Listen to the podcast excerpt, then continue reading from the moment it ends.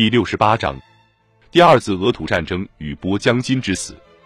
俄国同土耳其于一七七四年签署的和平协议不堪一击，土耳其人绝不甘心丧失南方的领土，并向俄国的商船开放黑海。波将金刚一开始组建黑海舰队，他们的担忧便日甚一日。随即，凯瑟琳吞并了克里米亚。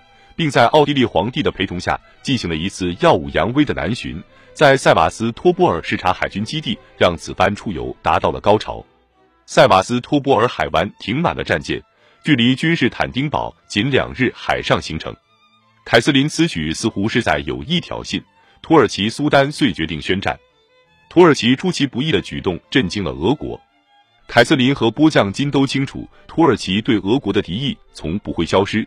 但他们都以为这一趟大获成功的南巡对土耳其人造成了威慑，而非挑衅，因此他们当然不可能料想到这竟然会招惹来一场迫在眉睫的战争。对土耳其人而言，先发制人有利也有弊。主动宣战使得俄奥两国的秘密协议生效了，约瑟夫二世不得不向凯瑟琳施以援手。就在土耳其宣战两个星期后，奥地利皇帝告诉俄国女皇，他会尊重两人达成的协议。一七八八年二月，奥地利便对奥斯曼土耳其帝国宣战了。对于这场战争，土耳其的目标十分简单，即夺回克里米亚，消灭俄国的黑海舰队。凯瑟琳的打算更为丰富，他的终极目标仍旧是将土耳其人赶出欧洲，并占领君士坦丁堡。但眼下，他将目标只是锁定在向强大的奥恰科夫要塞发起进攻，第聂伯河的入海口就处于该要塞的控制下。在这个有两万名士兵把守的坚固的战略要地被攻陷后，凯瑟琳和波将军立即决议让手下的人马沿着黑海北岸继续向西推进，占领布格河与德涅斯特河之间的地区。到那时，他们便可以考虑进军军事坦丁堡的可能性了。毫无疑问，波将军将担任俄军此次军事行动的最高指挥官，一切必要的控制权都牢牢地掌握在他手中。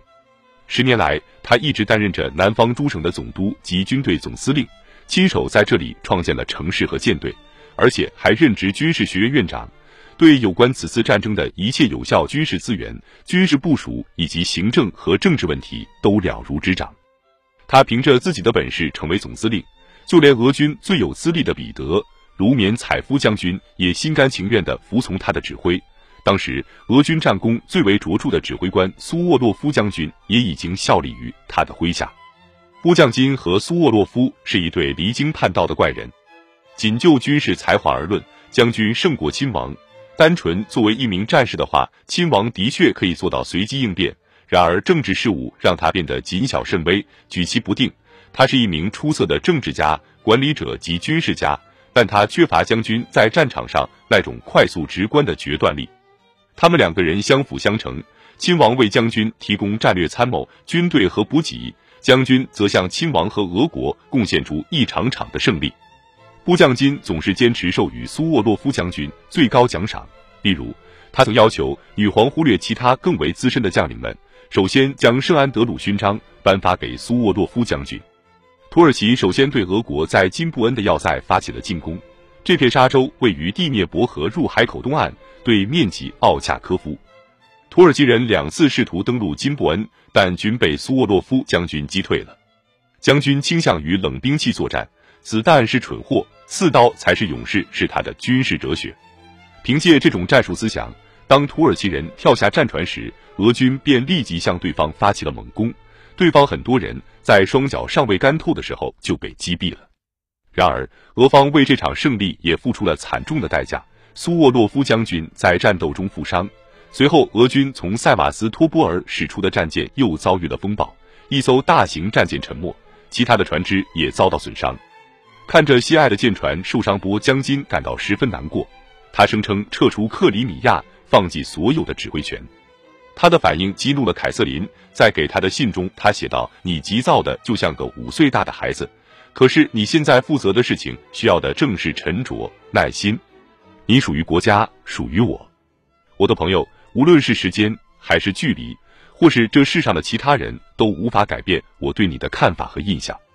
最后他还补充说，根据自己的猜测，事后证明他的猜测完全正确。这场风暴也同样给土耳其的舰队造成了损失。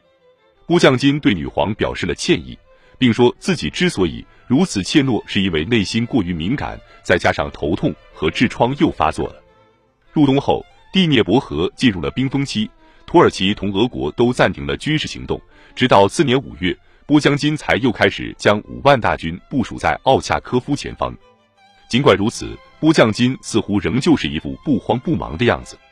根据他的估计，这座要塞迟早会被攻陷，再加上他担心全力攻城会给俄军带来惨重损失，于是，在一番权衡后，他决定按兵不动，等待着对方主动投降。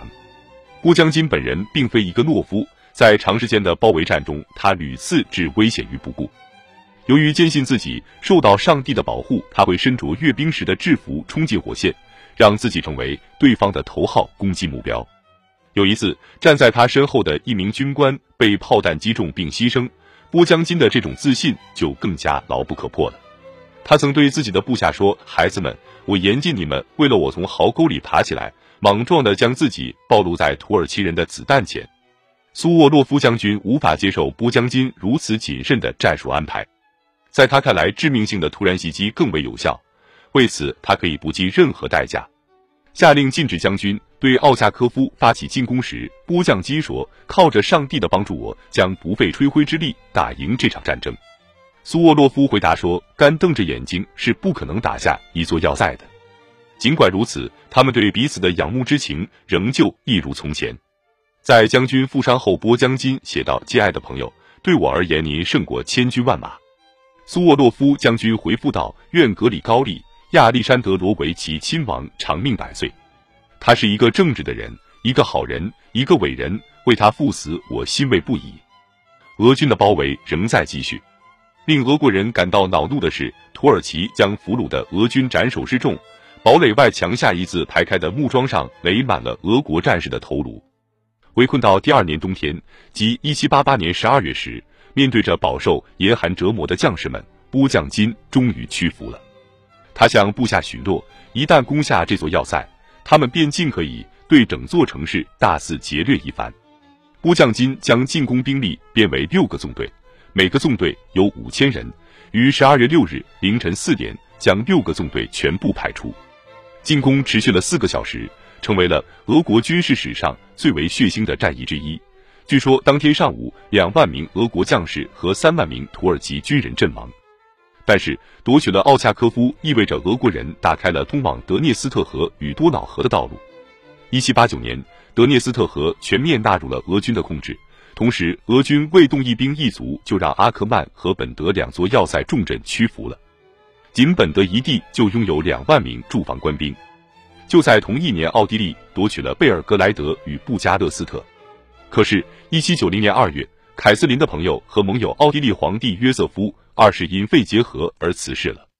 约瑟夫没能留下子嗣，他的弟弟托斯卡纳大公利奥波德遂继承了皇位，成为利奥波德二世。这位皇帝无意继续同土耳其作战。一七九零年六月，他同苏丹达成了停火协议，接着在八月间又同对方签订了和平协议，任由凯瑟琳孤军奋战。尽管奥地利撤军了，俄国人仍旧推进到多瑙河下游，一路上不断攻城略地。一直打到了全欧洲最坚固的要塞之一伊兹梅尔。